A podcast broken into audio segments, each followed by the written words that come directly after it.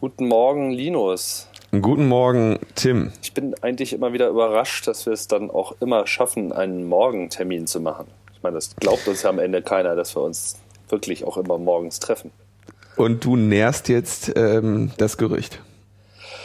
Na, das steht, glaube ich, eh im Raum, oder? Das fragt sich jeder. Aber Wann wir das überhaupt machen. Es ist alles wahr, ja. Überhaupt, wie wir es hier äh, ohnehin nur mit der Wahrheit halten und nichts als der Wahrheit. so sie uns äh, sich darstellt. So würde ich das mal umreißen. Genau. So, dieses Mal sitzen wir nicht in einem Studio, sondern sind ein wenig räumlich getrennt. Aber das macht ja überhaupt nichts, denn äh, wir haben ja das Internet, noch haben wir es. Und die Themen stehen fest. Womit fangen wir denn an? Ja, mit äh, jemandem, der auch die reine Wahrheit und nichts als die Wahrheit gesagt hat. Ähm, großer Aufreger in der letzten Woche. Sven Regener ähm, findet Raubkopierer scheiße. Äh, das hat er in einem äh, Radiointerview gesagt bei BR Zündfunk. Und jetzt ist es ja so, Sven Regener ist wahrscheinlich allen bekannt als äh, Frontmann von Element of Crime und Autor der grandiosen Bücher ähm, Herr Lehmann, Neue Fahr Der kleine Bruder. Also denke ich einer der, der großen ähm, deutschen Kulturschaffenden. Und ähm, der hat in einem Radiointerview wurde er irgendwie zum Urheberrecht befragt und sagte irgendwie, ja, die Plattfirmen ermöglichen es ihm, ihnen irgendwie Musik zu machen und er ärgert sich darüber, dass wenn man sagt, man ist fürs Urheberrecht, dann ist man heutzutage uncool und wer sagt, äh, man wolle seine Leistungen oder seine Ergebnisse einfach so haben und damit seien sie wertlos, der würde ihm ins Gesicht pinkeln. Wäre eine Frage von Respekt und Anstand. Im Supermarkt klaut man auch nichts und die Indie-Labels sind schon alle tot. Es gibt nur noch Volksmusik, Schlager und Pop. Ähm, ja, und äh, dann kam er irgendwann zu dem Kern der Angelegenheit, die ihn wohl großartig ärgert. Das ist wohl, dass ähm, YouTube und in Form von Google in Form von YouTube in diesem Streit mit der GEMA. Ähm, dass da also, wir wissen das, ich weiß gar nicht seit wie vielen Jahren das jetzt ist, wenn man irgendwie ein, sagen wir, ein Musikvideo mit GEMA-geschützten Inhalten oder GEMA-registrierten Inhalten irgendwie auf YouTube sehen will, dann sind die Chancen groß, dass das ähm, nicht zu sehen ist und da steht dann, ähm, dieser Inhalt ist in deinem Land äh, wegen der GEMA nicht verfügbar. Ja, mittlerweile auch ein großer Renner auf äh, Demonstrationen, so auf genau. und so. Mhm. Ähm, genau, und da, daran, dass es ein großer Renner ist, sieht man schon, dass das also sehr viele Leute ärgert. Und der Hintergrund ähm, dieser Angelegenheit ist also, dass YouTube ähm, für jede äh, der Ausstrahlung, also pro Klick dieses Videos, irgendwie an die GEMA einen Betrag leisten muss beziehungsweise soll. Und, und ähm, auch bereit ist, äh, das zu tun, weil das ist ja meines Wissens auch die Regelung mit vielen anderen Anbietern. Genau, YouTube ist bereit, das zu tun, allerdings nicht in dem Ausmaße ähm, oder nicht, in, nicht den Betrag, den die GEMA gerne hätte. Hast du da eigentlich mal jemals was gehört, um was für Betrag, Beträge da tatsächlich gefeilscht wird? Ich habe das tatsächlich mal gehört auf einer Konferenz im Rahmen der äh, Berlin Music Week bei der A2N ähm, und ich kann die genauen Preise jetzt nicht mehr wiedergeben. Ich weiß nur, dass es, also natürlich sind das Centbeträge oder Untercentbeträge. Trotzdem streiten die sich da um so einen Faktor, äh, der irgendwie zweistellig ist, mindestens. Mhm. Also ähm, die sind mit ihren, quasi die GEMA ist mit ihren Forderungen in einem, also sehr viel höher prozentual gesehen, als äh, YouTube irgendwie Bereitschaft signalisiert. Es drängt sich so ein bisschen der, äh, die Vermutung auf, dass die GEMA sich da mit ihren Forderungen noch in einem anderen Jahrzehnt befindet. Aber mhm. ich weiß nicht, ich weiß also, nicht, ob diese Vermutung äh, richtig ist. Es, es ist vor allem die Frage, also ich, ähm, Sven Regner spricht das eigentlich in seinem ähm, Video auch schon äh, in seinem, in seinem Radio-Rant dann auch so an und sagt, ja, wenn es das bei YouTube nicht gibt, dann guck's halt woanders. Wir haben es ja auf elementofcrime.de.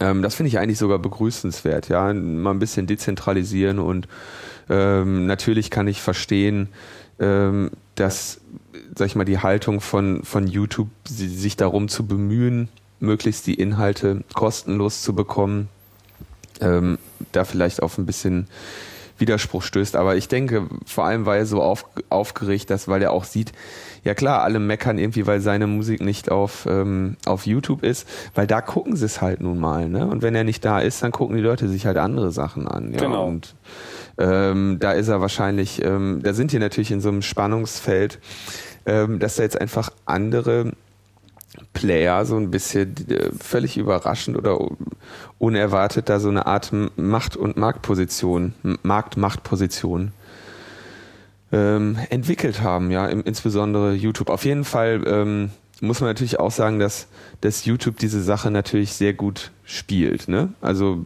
sagen wir mal, die streiten sich da um ein paar, ähm, paar Prozente. Ähm, aber YouTube spielt die Angelegenheit natürlich sehr elegant, indem sie da diese Sperrungen drauf machen. Jeder äh, ist irgendwie, äh, der das sieht, riecht sich auf über die GEMA, niemand über YouTube. Ja? Ähm, das Ding hat es inzwischen zum Mem gebracht, das auf Demonstrationen ähm, irgendwie äh, repliziert wird, ja. Und die GEMA ist irgendwie, hat für einen größeren Teil der, ähm, der, der, der, der Öffentlichkeit, die das betrachtet, die Arschkarte. Ja. Ja, dabei will sie doch nur Geld für die Künstler haben. Ähm, was ja sogar stimmt. Also die GEMA ist ja wirklich ähm, im Prinzip eigentlich was ganz, was ganz Positives für die Künstler. Von den Labels werden sie ja ohnehin ähm, jetzt, sag ich mal, relativ kurz gehalten. Das war so die andere Gruppe, für die der Regner da eine Lanze bricht und da ist ihm dann auch relativ viel ähm, geschriebene Kritik äh, oder, oder Berichtigung entgegengeflogen, wo dann eben gesagt wird, ja, schau mal, ne, ihr habt doch jetzt ganz andere Verwertungsmöglichkeiten für eure Kunst und ähm, die Plattenfirmen, ähm, also ich meine, man muss ja überlegen, wie funktioniert eine Plattenfirma? Eine Plattenfirma ist eigentlich ähm, sowas wie äh, Promotion-Agentur und Bank in einem. Die geben irgendwie Kredite für die Künstler, ähm, um überhaupt deren Musik irgendwie groß rauszubringen. Und, achso, und Vertrieb natürlich, Vertriebsstruktur auch noch.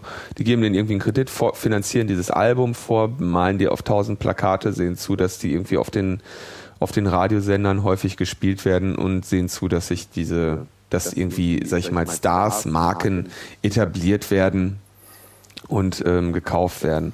Und das lassen sie sich natürlich sehr gut bezahlen. Und gleichzeitig haben sie so eine Art Gatekeeper-Funktion die sie jetzt gerade so ein bisschen natürlich dadurch verlieren, dass es immer mehr ähm, Bands gibt, die sagen, ja, wir, wir brechen aus diesem Zyklus aus, entweder zum Zeitpunkt, wo wir schon bekannt sind. Hier Trent Reznor mit Nine Inch Nails hat das ja gemacht. Ähm, Radiohead hat ja auch mal so Versuche in die Richtung gestartet. Oder eben natürlich auch eine ganze Menge Musiker, die, die so anfangen auf Soundcloud und dann auf einmal ihre Fanbasis haben. Genau. Und die auch von daher äh, von einem ganz anderen Anteil an ihren äh, an den realen Umsätzen der verkauften Musik profitieren, wenn sie das selber in die Hand nehmen. Das selber in die Hand zu nehmen, war natürlich bisher kaum vorstellbar, aber online und auf Konzerten ist halt äh, eine ganze Menge mehr möglich. Ja. Und da denke ich, in diesen vier Minuten oder was, die er da, die er da rumschreit, mischt er relativ viele Dinge. Ne? Natürlich, ich meine, dass das auch, auch ein sich selbst vermarktender Künstler, wenn er jetzt nicht wirklich gerade ähm, davon leben kann, dass er alles äh, unter CC-Lizenz raushaut und trotzdem genug Spenden oder Einnahmen von Konzerten hat. Da müssen wir uns nichts vormachen, das sind eher wenige. ähm, sollte natürlich auch irgendwie unglücklich sein, wenn seine, oder ist im Zweifelsfall unglücklich, wenn seine Musik ähm, raubkopiert wird. Ähm, da gibt's also, ne, das hat jetzt erstmal nicht unbedingt was damit zu tun, dass, dass man vielleicht keine Lust mehr auf Plattenfirmen hat, weil die ähm, die Künstler ohnehin irgendwie ein bisschen Entschuldigung, ein bisschen kurz halten. Also viel wurde da vermischt und es gab mal wieder eine, eine spannende Urheberrechtsdebatte mit ganz, ganz vielen äh, Blogposts, die auf ähm, Sven Regner reagiert haben. Mit, ähm, mit irgendwie, hauptsächlich irgendwie, ja, ich bin aber so enttäuscht, weil den Sven Regner fand ich doch so cool und jetzt hat er, jetzt ist er auf einmal fürs Urheberrecht, ja. Ich fand es relativ ähm, ermüdend, weil es einerseits nicht besonders qualifiziert war, was er da gesagt hat, weil er leider halt viel gemischt hat, was die Argumentation, wenn er schon so einen Aufschlag macht ähm, und da irgendwie viele Dinge mischt, ähm, dann ist das ein bisschen traurig. Also dann, dann, dann nimmt die Diskussion von da in der Regel keinen sehr viel besseren Verlauf. Ja, ich meine, ich habe auch so den Eindruck, dass so in der öffentlichen Debatte, äh, wo wir jetzt gerade so beim Vermischen sind, das Urheberrecht, denke ich, steht eigentlich nur an der Stelle wirklich am Pranger, wo es um die Gültigkeitsdauer geht. Ein Recht, was 70 Jahre nach meinem Tod noch anderen Leuten, ja, die nicht der Urheber sind, dieses Recht quasi zugesteht, halte ich für schwierig. Ja, ja. So. Äh, und zwar erstmal prinzipiell, weil es sozusagen etwas ist, was mich überlebt. Ja, gut, jetzt kann man natürlich auch sagen, damit, äh, damit die Stars nicht alle äh, gleich ermordet werden, wenn absehbar ist, dass sie eh nichts mehr Neues produzieren, so ist es vielleicht auch ganz sinnvoll, da äh, so noch so eine Karenzzeit äh, einzuführen. Da kann ich ja glatt, äh, kann man ja glatt noch drüber diskutieren. Ja, aber so rein jetzt von der Logik her, warum soll mein Werk mich überdauern. Ja? Also warum soll vor allem dasselbe Schutzrecht äh, mich überdauern? Also man ist ja schön, wenn mein Werk mich überdauert, aber ja. was ist jetzt der Anspruch anderer, die ja sozusagen diese Urheberschaft gar nicht geleistet haben? Ja, also Erben äh, vor allem, aber eben dann auch Leute, die vielleicht diese Rechte weitgehend aufkaufen. Wo, wo ist da der Sinn? Ich glaube, das ist das, wo die Leute eigentlich das Urheberrecht anprangern. Ansonsten steht mit Plattenfirmen äh, Labels und anderen äh, Middlemen eigentlich sehr viel mehr diese Verwertungsrechte. Äh, Warte mal ganz kurz, hier ist gerade ein störendes Hintergrundgeräusch. Einen Moment. Oh Gott. Kommen Sie. Sie kommen.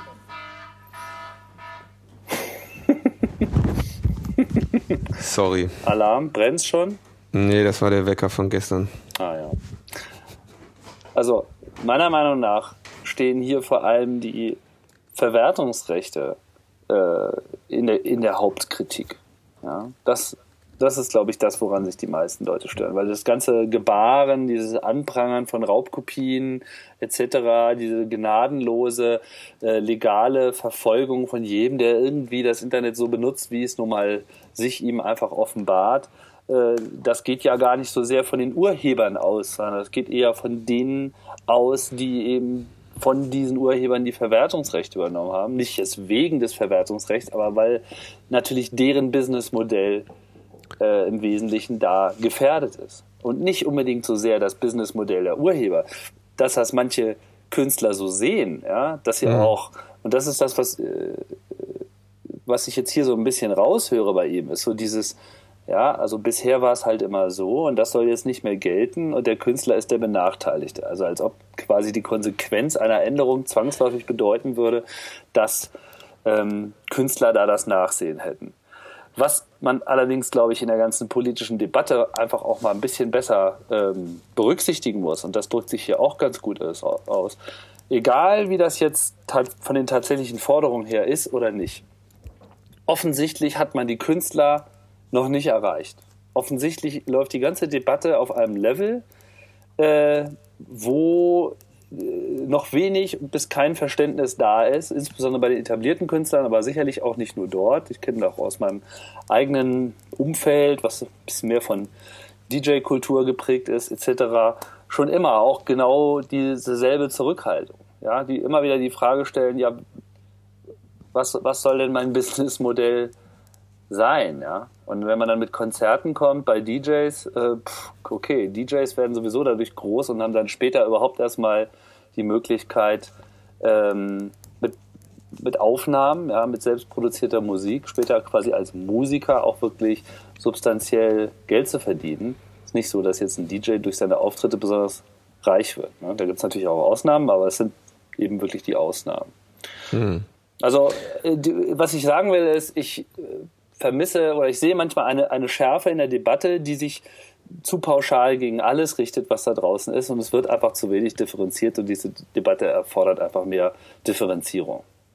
Also da stimme ich absolut mit dir überein. Ich, ähm, also insbesondere, was du gerade sagst, klar, die Künstler haben das Nachsehen, die machen sich natürlich, werden natürlich auch so ein bisschen zum Spielball gemacht.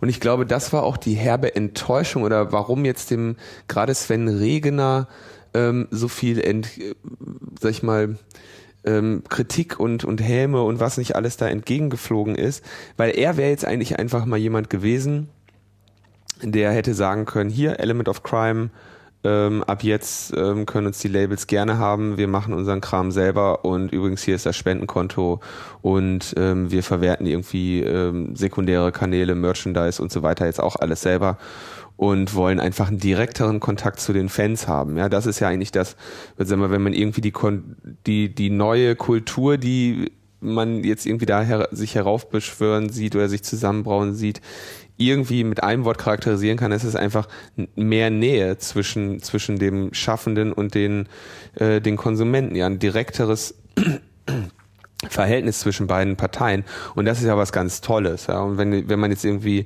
wenn er sagt, okay, die, die, die Indie-Labels gehen platt, es gibt deswegen weniger Musikvielfalt, das ist halt äh, was, was, was Theo, eine Theorie, die er nicht wirklich halten kann. Ne? Weil es gibt, ähm, denke ich, genauso viel wie vorher, beziehungsweise sogar mehr. Und Musiklabels waren jetzt mit dem, was sie auf Heavy Rotation geworfen haben, nun wirklich keine treibenden Kräfte hinter ähm, Abwechslungsreichtum in der Musikkultur. Ähm, und dann fällt mir aber noch ganz kurz ein, weil er hat dann natürlich Schützenhilfe bekommen von ähm, BMG, Bertelsmann Group, die äh, sagen, ja, gut, dass der Herr Regner da mal gesprochen hat. Und diese Kostenloskultur, die müssen wir jetzt endlich mal abschaffen. Ne? Genau, dieses richten sich dann gegen Kostenloskultur. Keiner, keiner fordert ernsthaft wirklich eine Kostenloskultur. Ja? Also jedem ist ja irgendwie klar, dass, das, dass da Leute auch unterstützt werden müssen.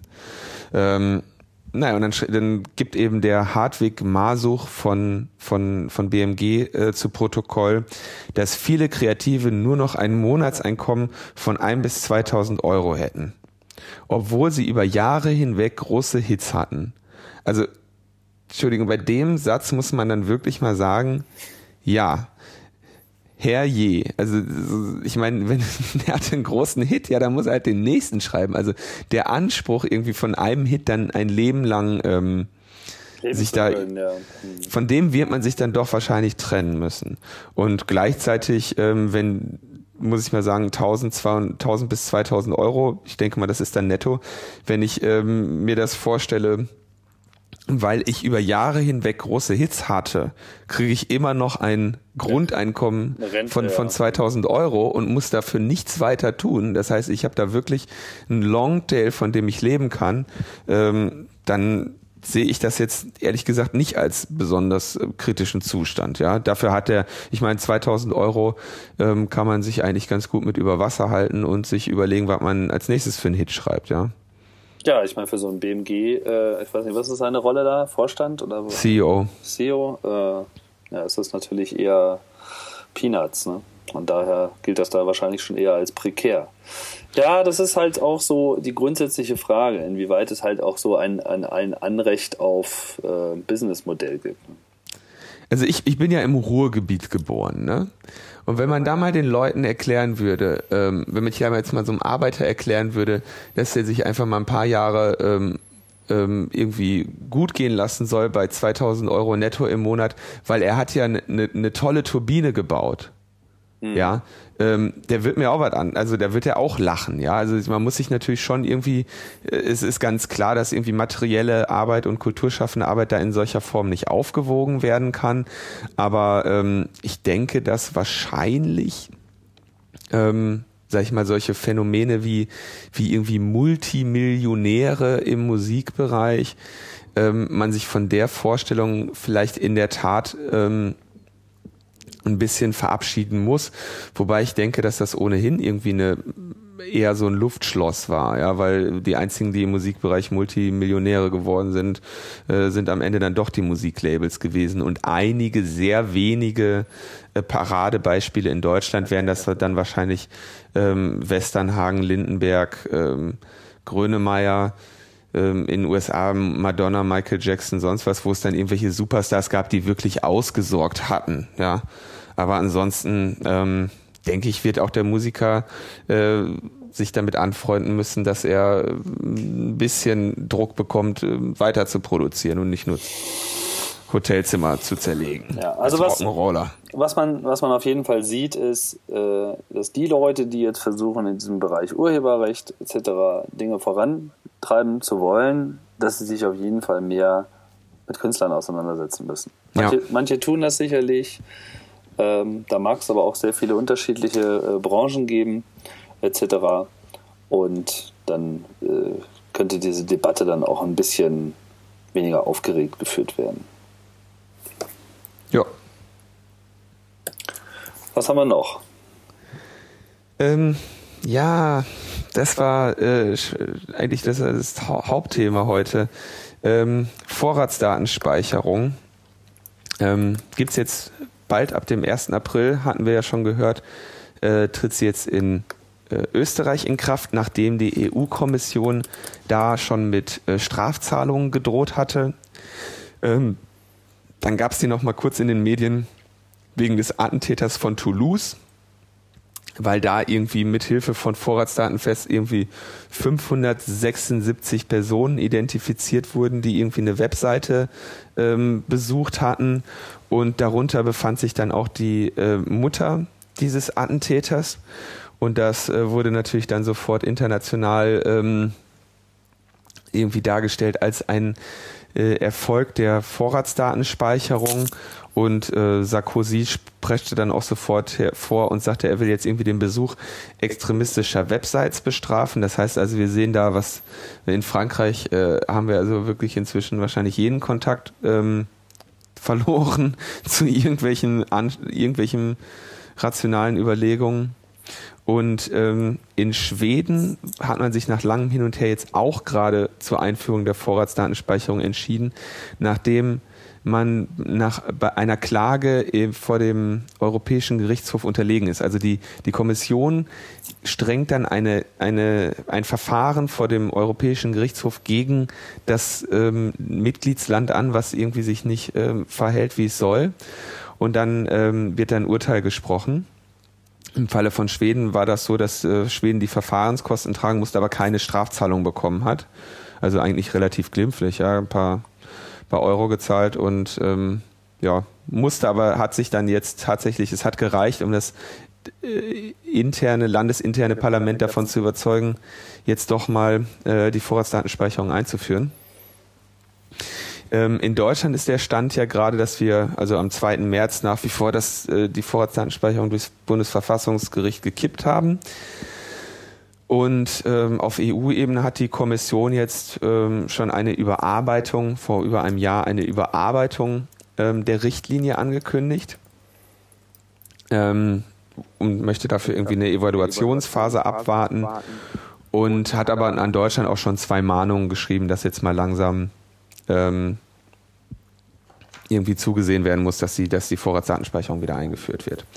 Und jetzt schrieb also Cecilia Malmström, die verantwortliche äh, EU-Kommissarin, am 3. Februar einen Brief an die Bundesregierung und oder an den Bundesinnenminister und sagte, ja, ähm, wir hätten jetzt mal ganz gerne ein bisschen Zahlen zur Vorratsdatenspeicherung, um mal ähm, quasi sie zu evaluieren. Wir wollen mal sehen, wie, wie besser es bei euch geworden ist, damit wir diese Zahlen bei der Überarbeitung der Richtlinie äh, berücksichtigen können. Klar, da geht es natürlich, ähm, was also Evaluation heißt ja eigentlich nur, sie wollen sag ich mal, den, den, den Fahndungserfolg, sie wollen irgendwie Zahlen für Fahndungserfolg haben und äh, die dann einem einer Grundre mit einer Grundrechtseinschränkung aufwiegen, um am Ende zu einer positiven Bilanz zu kommen. Ne? Das ist ja so ungefähr das, in welche Richtung die da arbeiten. Kurze Anmerkung, dass wir äh, Leute nicht verwirren, weil du meintest hier, Vorratsdatenspeicherung sei ja am 2. März gekippt worden. Das stimmt auch, aber halt nicht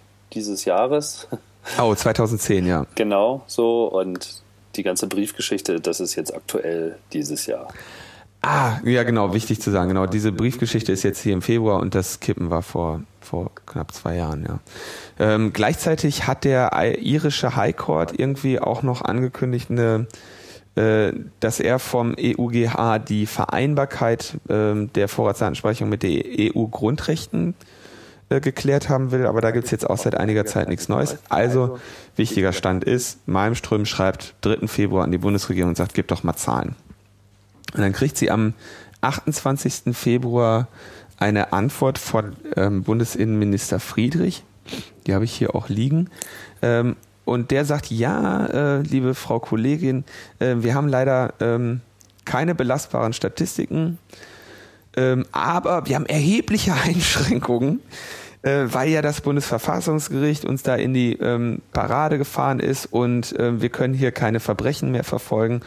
Und ähm, das, U, die, das BKA hat irgendwie mehrere Male hier ähm, horrende Zahlen. Ne? Die kriegen 85 Prozent der Fälle äh, irgendwie nicht die Daten. Und in 80 Prozent der Fälle, in 80 Prozent der Fälle hat es dazu geführt, dass eine Straftat nicht oder nicht vollständig aufgeklärt beziehungsweise verhütet werden konnte. Da schreibt also unser Innenminister an ähm, die EU-Kommissarin Malmström. Und jetzt also ich musste immer, den Studenten muss ich immer beibringen, dass eine Korrelation keine Kausalität ist. Ja, nur weil etwas korreliert, heißt es nicht, dass es einen kausalen Zusammenhang gibt. Hier gibt es noch nicht einmal eine Korrelation, ja, weil wir können ja gar nicht, wir haben ja nach wie vor keine Daten für den Fall, dass wir eine Vorratsdatenspeicherung haben. Das heißt, wenn er behauptet, in 80 Prozent der Fälle ist eine fehlende Vorratsdatenspeicherung dafür verantwortlich, dass eine Straftat nicht aufgeklärt oder verhütet werden konnte, dann ist das ganz einfach nur eine, eine reine Spekulation. Ja, also es ist echt. Ähm, ja, ja. Also hätte er genauso gut irgendwie sagen können, weiß nicht, wegen des Wetters oder. Ähm, ja, oder wenn Zauberstab, wenn wir alle äh, ausreichend mit Zauberstäben ausgerüstet wären, dann äh, hätten ja. wir 25% bessere Aufklärungsquote. Also so, so, so argumentieren, ich, solche Argumentationsmuster findest du eigentlich nur bei ähm, bei so religiösen Fanatikern, die dann alles immer mit, ihr habt zu wenig gebetet, ähm, erklären, ja? Ja, oder Homöopathen. Also ich meine, man könnte ja auch mal hier wirklich so äh, äh den Placebo-Test machen. Ja? Also wenn Vorratsdatenspeicherung helfen würde, vielleicht hilft es halt auch, dass die Polizei lustige rote Hüte trägt.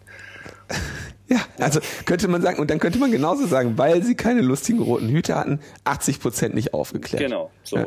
Nur selbst der Homöopath würde irgendwann mal äh, zu, ähm, irgendwie ja versuchen, da so einen Vergleich ähm, herzustellen. Wobei, okay, stimmt, die werden sich da auch immer gegen klar. Mhm. Aber ähm, ja, also sowas, sowas schreibt also hochoffiziell unser Bundesinnenminister persönlich unterschrieben. Ja. Mit der Homöopathie ist natürlich kein guter, äh, kein gutes Beispiel. Das würde wahrscheinlich im Wesentlichen bedeuten, dass man die, die Polizei weiter verdünnen müsste, damit sie wirkungsvoller wird, solange bis das wäre ja auch mal ein Ansatz. Zu sehen ist.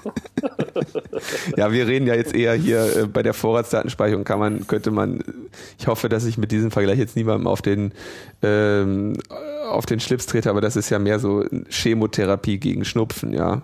Und zwar bei allen präventiv. Ja, wobei so ganz, äh, vielleicht ist, ist, der Vergleich auch gar nicht so schlecht, ohne jetzt hier zu albern äh, werden zu wollen, aber im Prinzip ist ja so Vorratsdatenspeicherung auch so, äh, wir brauchen mehr Heu, damit wir die äh, Stecknadel finden. Ja, das hat ja eigentlich auch schon äh, so ein bisschen homöopathische Züge in gewisser Hinsicht. Auf jeden Fall. Äh, sehr schön, sehr schön. Ähm, auf jeden Fall nach einem solchen Brief, ja, also wenn man sich das überlegt, da sitzt also der EU-Kommissar und der Bundesinnenminister persönlich klagt sein Leid, ähm, dass er keine Vorratsdatenspeicherung hat. Ähm, und bettelt ja quasi darum, dass die EU-Kommission jetzt einfach mal den Druck erhöht, ja. Und das hat sie dann auch sofort gemacht. 22. März, wieder einen knappen Monat später, drei Wochen ungefähr, ist da so die, die Latenz bei in der Kommunikation der beiden setzt, sie, setzt die Kommission eine Frist zur Umsetzung der Richtlinie von vier Wochen und droht sonst mit der äh, bekannten Europäischen Gerichtshofsklage, wo dann eben die Möglichkeit bestünde, dass man zu einer Strafzahlung verdonnert wird. Und sagt, ähm, man behindert den Binnenmarkt in der Telekombranche und die Möglichkeiten von Polizei und Justiz und jetzt muss endlich mal was geschehen. Den Binnenmarkt. Den Binnenmarkt in der Telekom, Telekom-Branche, ja. Also meinen Sie wahrscheinlich den Euro. Branche, meinst du? Ähm, ich denke, dass die den europäischen Binnenmarkt meint und sagt, dass ein deutscher Provider, weil er nicht Vorratsdatenspeicherung leisten muss, einem Vorteile anderen europäischen Provider gegenüber Vorteile hat und das wollen wir in der EU nicht. Aha, das heißt, Sie geben auch zu, dass die finanzielle Belastung signifikant ist. Implizit, ja. Mhm. Ähm, Genau, und jetzt haben wir also, jetzt haben wir also diese Situation, jetzt haben wir das Thema richtig schön an der, äh, an der Tagesordnung. Ne? Druck ist da, ja, wir haben schon gesehen, ich meine, ähm, Österreich hatte, hat auch schon gekuscht, weil Strafzahlungen angedroht wurden. Schweden, wie ich gerade erwähnt hatte, hat zwar, ähm, ist zwar in dieser besagten Klage unterlegen, hat aber dann nicht, äh, hat aber gar keine Strafzahlung bekommen, hat aber dann trotzdem wiederum gekuscht. Also, ähm, jetzt ist natürlich, also ich finde es eigentlich unsäglich, dass, dass sich da die EU-Kommission mit Strafzahlungen anschickt, irgendwie bei uns ein Gesetz zu er, erzwingen oder erpressen, was als grundgesetzwidrig mit sofortiger Wirkung für nichtig erklärt wurde, ja.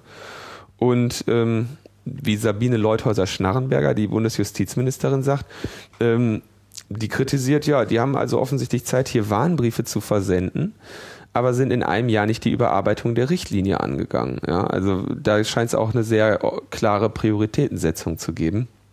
Mhm. Und also Situation in Deutschland ist also jetzt Bundesjustizministerin sieht die Kommission in der Pflicht mal überhaupt diese seit Jahren oder seit anderthalb Jahren versprochene Überarbeitung zu leisten. Ähm, gleichzeitig sagt ja die FDP, beziehungsweise größere Teile der FDP mit Sabine Leuthäuser-Schnarrenberger, sie wollen also dieses Quick Freeze haben ähm, als Alternative zur Vorratsdatenspeicherung. Wie gesagt, bei Quick Freeze ähm, muss man sich vorstellen, laufen die Daten so durch und werden relativ kurz nur gespeichert. Und dann kann äh, und dann werden sie automatisch gelöscht, es sei denn, es wird mit einem mit einer richterlichen äh, Anforderung das Einfrieren der Daten einer bestimmten Person gefordert. Dass man, also man identifiziert dann irgendwie, was weiß ich, von mir aus die Mutter von diesem Toulouse-Attentäter da und dann sagt man, da wird jetzt ähm, eingefroren. Und ach genau, und das kann nämlich dann dieses Einfrieren kann jetzt können wirklich unbürokratisch Ermittlungsbehörden schnell anfordern, sagen frier mal da ein. Und dann kann man den, den langsamen Weg gehen, dass dann irgendwie Staatsanwälte, Richter und so weiter sagen, okay, und jetzt wollen wir die Daten auch haben. Das heißt, da gibt's wirklich dann ähm, sag ich mal, eine sehr viel geringere Speicherung, eine, eine sehr viel geringere Vollüberwachung und gleichzeitig ähm, einen vernünftigen Richtervorbehalt beim, beim Zugriff auf diese Daten. Ähm, das sind also so die Argumente für, ähm, für Quick Freeze. Da gab es schon im November 2010 einen ersten Vorschlag von der FDP. Den habe ich jetzt auch noch mal ähm, verlinkt.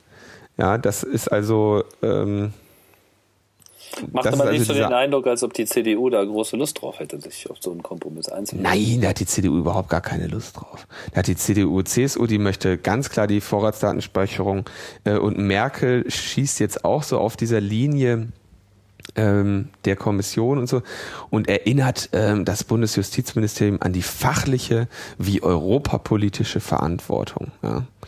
Also da wird jetzt diese, diese Debatte wird da jetzt wieder ähm, hochgekocht und sie wird, es ist wieder mal nicht zu erwarten, dass sie auf einem ähm, höheren Niveau der äh, fachlichen Durchdringung geführt wird.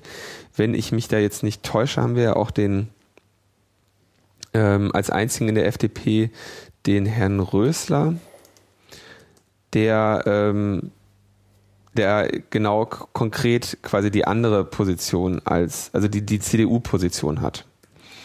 Das heißt, er. Ähm, Rösler hat die CDU-Position bei Vorratsdatenspeicherung. Nein, hat er nicht. Entschuldigung.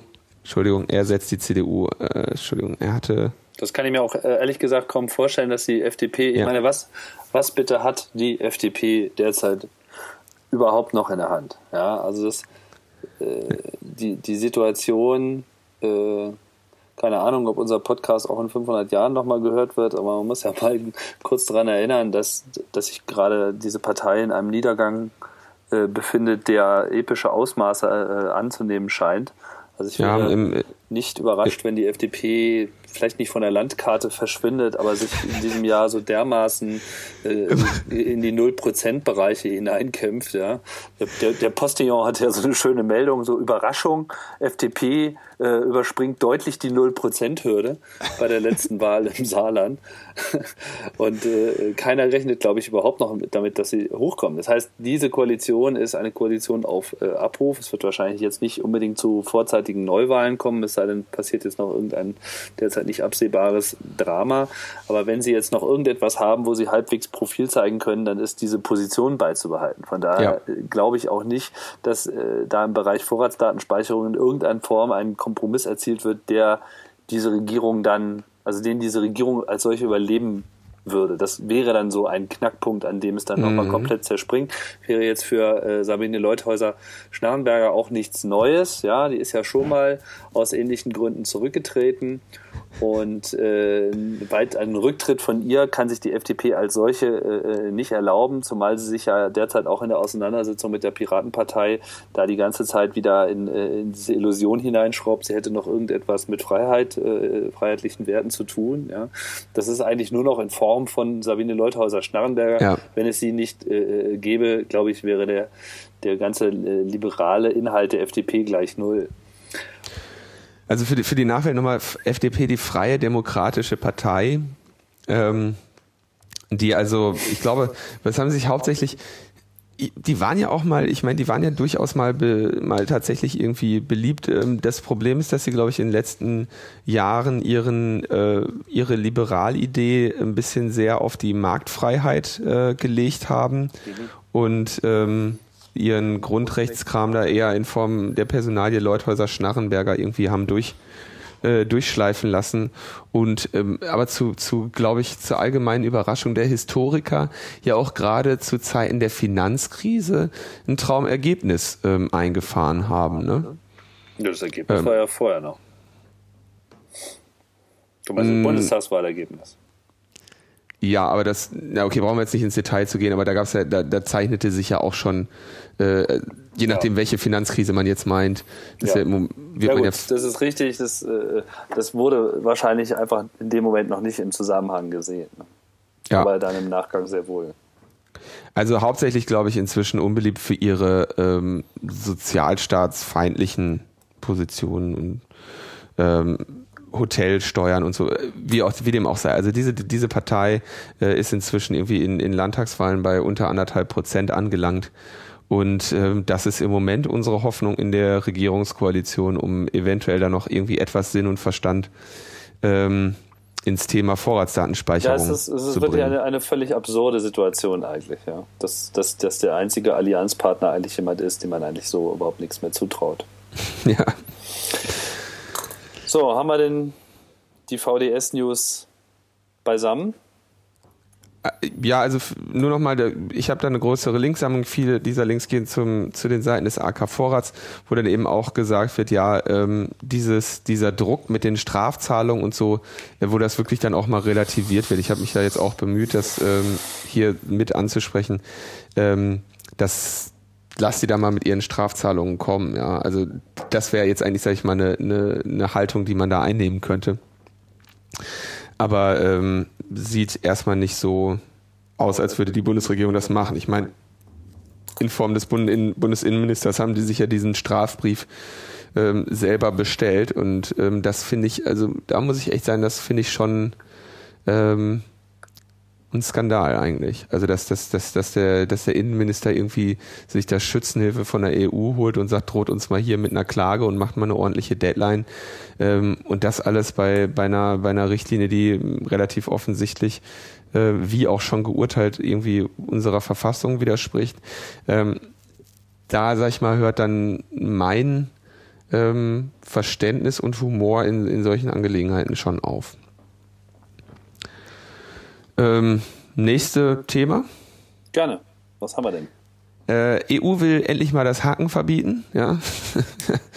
ähm, das wurde ja auch mal Zeit, das nimmt echt überhand. Echt, das, das nimmt überhand, ne? Überall wird da irgendwie, die hacken da rum und ähm, irgendwie geht nicht mehr.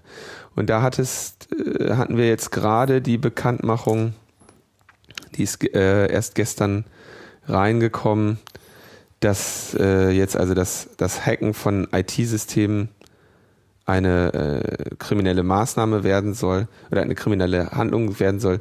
Und natürlich auch, wir kennen das von Deutschland äh, vom Hacker-Paragraphen, dass der ähm, dass das Verteilen und Besitzen von Software und Tools ähm, strafbar werden soll, die sich dazu eignen zu hacken.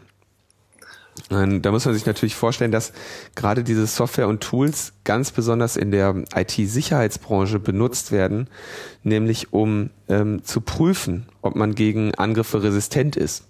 Also ich habe irgendwie ein Computersystem und dann gibt's, sag ich mal, die, die, die, die, das Universum der, der möglichen Angriffe.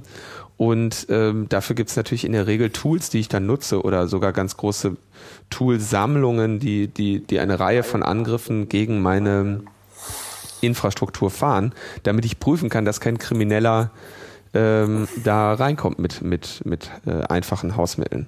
Ja, in dem, in dem Bericht, auf den wir uns beziehen, äh, berichtet dann, äh, Berichterstatterin ist äh, Monika Hohlmeier, äh, also known as die Tochter von Franz Josef Strauß, die äh, hier vor ein paar Jahren mal im Rahmen eines kleineren Polizskandälchens dann nach Europa strafversetzt wurde und jetzt dort mit interessanten Vergleichen wieder mal, wie wir sie besonders lieben, ja, so nach dem Motto, was in der realen Welt äh, nicht sein darf. Das darf ja im Internet schon gar nicht sein. In diesem Fall ähm, meint sie die Sicherheitsszenerie dadurch gut vergleichen zu können, dass sie sagt, wenn ein Autohersteller keine äh, Sicherheitsgurte mit ausrüstet, dann äh, das ginge ja schon gar nicht. Und wenn es dann doch noch passiert, dann müsste man äh, natürlich auch diese Firma dafür äh, verantwortlich machen können. Ja, ich, ich, weiß jetzt nicht, wie häufig das jetzt schon so äh, passiert ist, dass Mercedes mal Autos ohne Sicherheitsgurte ausgeliefert hat.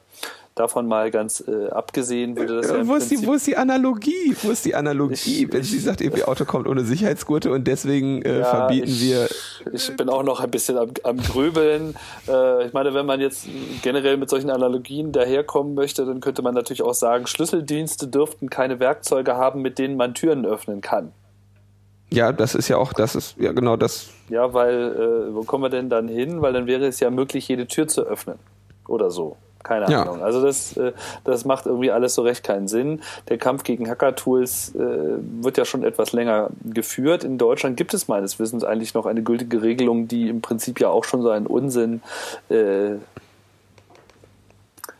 unter Strafe, also die auch schon so eine unsinnige Gesetzgebung hat. Ja. Ähm, ich bin mir jetzt gerade nicht mehr ganz so sicher. Es hat sich ja mal jemand selber angezeigt. Erinnerst du dich an diese Geschichte? Vage. Vage, ich weiß jetzt nämlich auch nicht mehr, wie es ausgegangen ist. Vielleicht äh, könnt ihr auch mal die ah, Doch, äh, nee, doch, ich erinnere mich. Das war, ich, ich tue jetzt einfach mal so, als würde ich mich erinnern. Ich habe die Wikipedia-Seite auf. Aha. Das war der äh, Michael Kubert. Äh, der hatte sich ähm, selbst angezeigt und äh, irgendwie dann äh, im Februar 2008 wurde das von der Staatsanwaltschaft Mannheim eingestellt und in einem ähnlichen Fall hatte ähm, jemand Strafanzeige gegen das Bundesamt für Sicherheit in der Informationstechnik gestellt. Das, das war mir nicht bekannt. Also es gab einmal die Selbstanzeige von Michael Kubert, die wurde im Februar 2008 eingestellt und irgendjemand hat dann das BSI ähm, angezeigt, äh, weil das Amt äh, gegen das Gesetz verstoße und das hat dann die Staatsanwaltschaft Bonn äh, das Ermittlungsverfahren schon eingestellt. Da gab es also gar keine. Ja, es ist, es ist unglaublich. Ich habe auch das Gefühl, ich lese gerade in der Principia Discordia, ja, so irgendwie Polizisten sind gefährlich, denn sie tragen Waffen. Ja, das ist, äh, das ist schon etwas absurd. Nichtsdestotrotz gibt es halt jetzt wieder äh, da eine neue Maßnahme. Äh, das ist jetzt alles noch sehr, sehr neu und sehr jung. Ähm, viele andere Regelungen, die hier angesprochen werden, wenden sich eigentlich grundsätzlich gegen äh, Sachen wie äh, IP-Spoofing etc. und im weiteren Sinne äh, wird auch Firmen, die jetzt selber äh, hacken lassen, äh, dann quasi auch eine entsprechende Haftung dann nahegestellt. Das sind jetzt nicht generell verachtenswürdige Maßnahmen. Ja. Ich meine, selbstverständlich sollten Betreiber von Botnetzen, sollten Betreiber von gezielten, ich will jetzt nicht Cyberattacken sagen, ja, aber so elektronischen Maßnahmen im, im, im Netz, die die Integrität anderer Systeme äh, gefährden. Natürlich ist das äh, verurteilungswürdig und ja. sollten auch entsprechende Maßnahmen dagegen äh, ergriffen werden. Wo es aber wirklich ja. mal wieder schwierig ist, ist einfach dieser Bereich der Hackerwerkzeuge, weil die machen Na, Moment, die Arbeit schwer. Also, also auch zu dem ersten, was du jetzt gerade sagst, es wäre mir neu, dass das legal ist. Also es wäre, es wäre mir erstens neu, dass irgendwie das, das Betreiben von Botnetzen und ähm, Infizieren von Rechnern neuerdings legal wäre. Und ähm, zweitens wäre es mir auch neu, dass solche Angriffe aus einem äh, aus Bereichen stattfinden, wo Europa großartige Jurisdiktion hat. Ja, äh, äh hier steht ja auch, äh, this would update existing EU legislation on cyber attacks. Also es ja. ist äh, schon als weitergehende Maßnahme äh, gedacht. Ich denke, wir müssen uns mal ähm, vielleicht für die nächste Woche nochmal den Ist-Zustand genauer anschauen mhm. und schauen, was hier wirklich jetzt neu wäre, bevor wir jetzt auch zu sehr frei drehen. Auf jeden Fall ist das hier gerade ins Spotlight gekommen.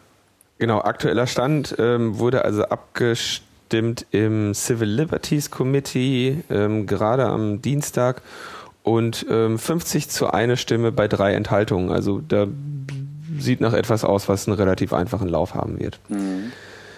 Ähm, und Strafmaße, die da so angesehen werden, ist irgendwie zwischen zwei und fünf Jahren, wobei man bei fünf Jahren dann bei so einem Bordnetz wäre. Ähm, dann kam für mich so auf einem Ohr die Meldung rein, die gebe ich jetzt echt einfach nur ganz kurz so weiter, dass ACTA nun doch im EU-Parlament abgestimmt werden soll, ohne auf das Ergebnis der EUGH-Entscheidung zu warten. Ähm, mein erstes, meine erste Reaktion darauf war zu sagen, äh, was, jetzt, jetzt pressen sie es doch durch.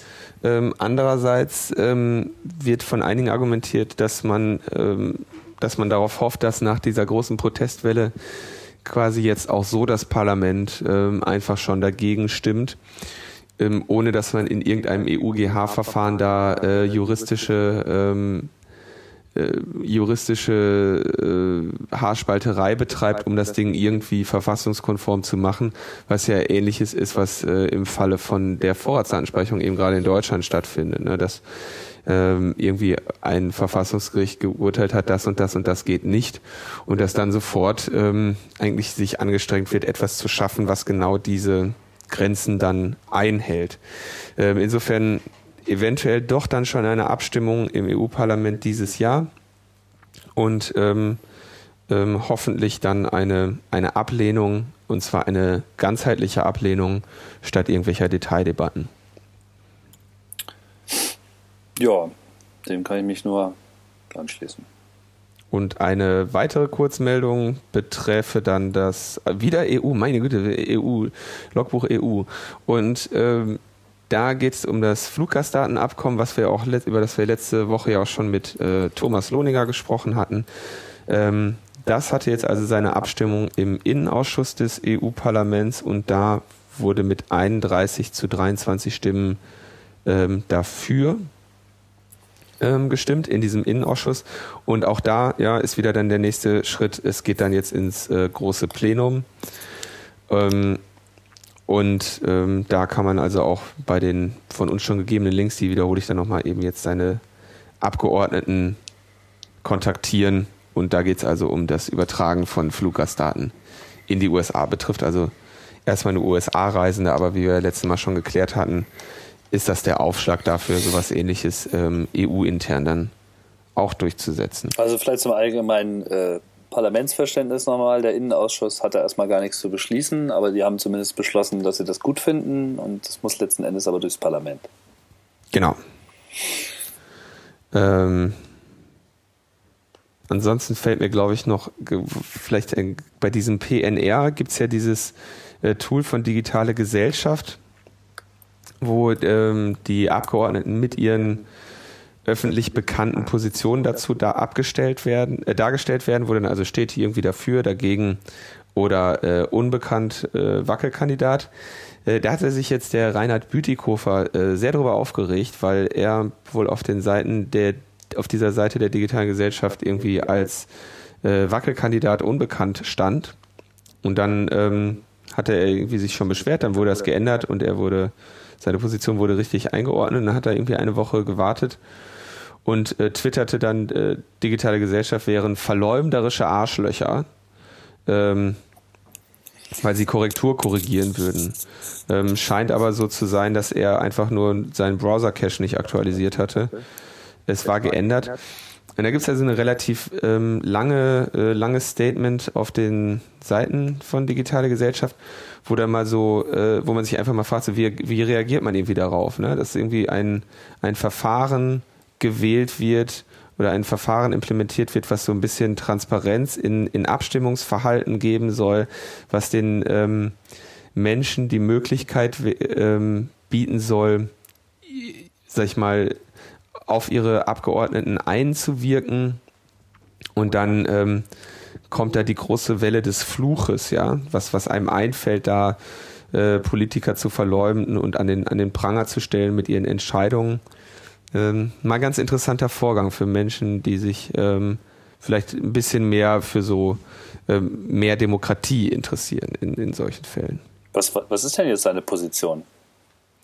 Ähm, er ist, ist, wohl dagegen. Ah. Ja. Und ähm, wollte das also dann klar so haben. Ja. Äh, da gab es also, war dann irgendwie großes, großes Hin und Her. Ich fand es wirklich eher jetzt nur mal so die, die Reaktion der Politiker auf diese, auf diese Darstellung eines, einer, einer, Abstimmungsverhaltensprognose. Ja, wir kennen es ja schon eigentlich aus vielen, vielen Fällen von, von Abgeordneten-Watch, wo dann ähm, vergangenes Verhalten protokolliert wird und den Leuten Fragen gestellt werden können. Und da gibt's ja dann auch immer wieder irgendeinen Landrat oder irgend, irgend, irgendwelche Gruppen, die dann irgendwie meinen, sie müssten da jetzt gegen klagen ähm, und sich irgendwie gegen diese, gegen diese Anstrengungen, ähm, Transparenz, einfach nur diesen Prozess mal so zu dokumentieren, ja.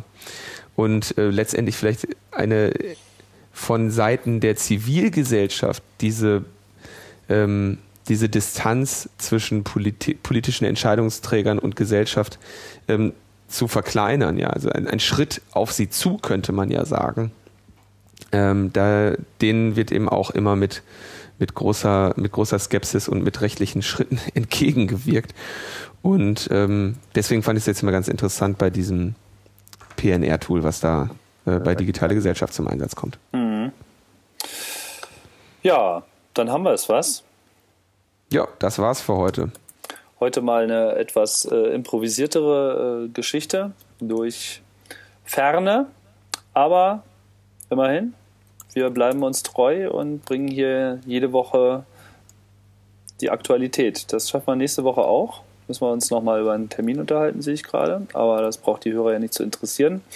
Für euch ist nur interessant, dass äh, sich hier alles abonnieren lässt. Und an der Stelle würde ich mich auch gerne nochmal äh, bedanken für die hier neu gewonnene Treue zu diesem Format. Wir sehen nach wie vor steigende Abrufzahlen und das freut uns natürlich sehr. Auch die Unterstützung über Flatter und äh, andere Wege. Ähm, immer mal wieder gibt es auch Hinweise auf Themen auf Twitter und anderen Kanälen. Das äh, könnt ihr auch gerne weiterhin so halten, denn auch wir sehen vielleicht nicht unbedingt immer alles und wollen ja hier das Interessante der Aktivitäten der letzten Woche zusammenfassen. Ja, und äh, um ähm, Sven Regener da dann doch nochmal anzustrengen, ja, äh, der Flatter-Button ist existent. Ähm, ich kann mich da auch überhaupt nicht über dessen Verwendung äh, beschweren. Das war jetzt, ich bin jetzt endlich ähm, in der Riege jener, die es einmal geschafft haben, einen Podcast, äh, an einem Podcast beteiligt zu sein, der äh, über 100 Flatter erreicht hat. ich wusste gar nicht, dass das so ein äh, ist das, ist das so eine Hürde, so eine allgemein anerkannte? Also ich habe mir jetzt äh, dieses, diesen Flatter-Button mit den über 100 einfach mal als Button machen lassen. Oh. Äh, das, äh, das, das Flatter-Verdienstkreuz am, am Bande. ja, mal gucken, dass du nicht bald aussiehst wie so ein russischer General, weil ich sehe gerade die Sendung davor, die ist auch schon bei 100 und die davor bei 98, da kann ja einiges zusammenkommen. Nein, also freut mich auf jeden Fall, dass das Format so einen Anklang findet und äh, ähm, lass den, lass das da nicht abklingen, denn um das mit, mit Sven Regeners Worten zu sagen, ja, wenn ihr das einfach nehmt und sagt, das ist nichts wert, dann äh, pinkelt ihr uns ins Gesicht. Schöner Abschluss. Bis nächste Woche. Bis nächste Woche. Ciao, ciao. Tschüss.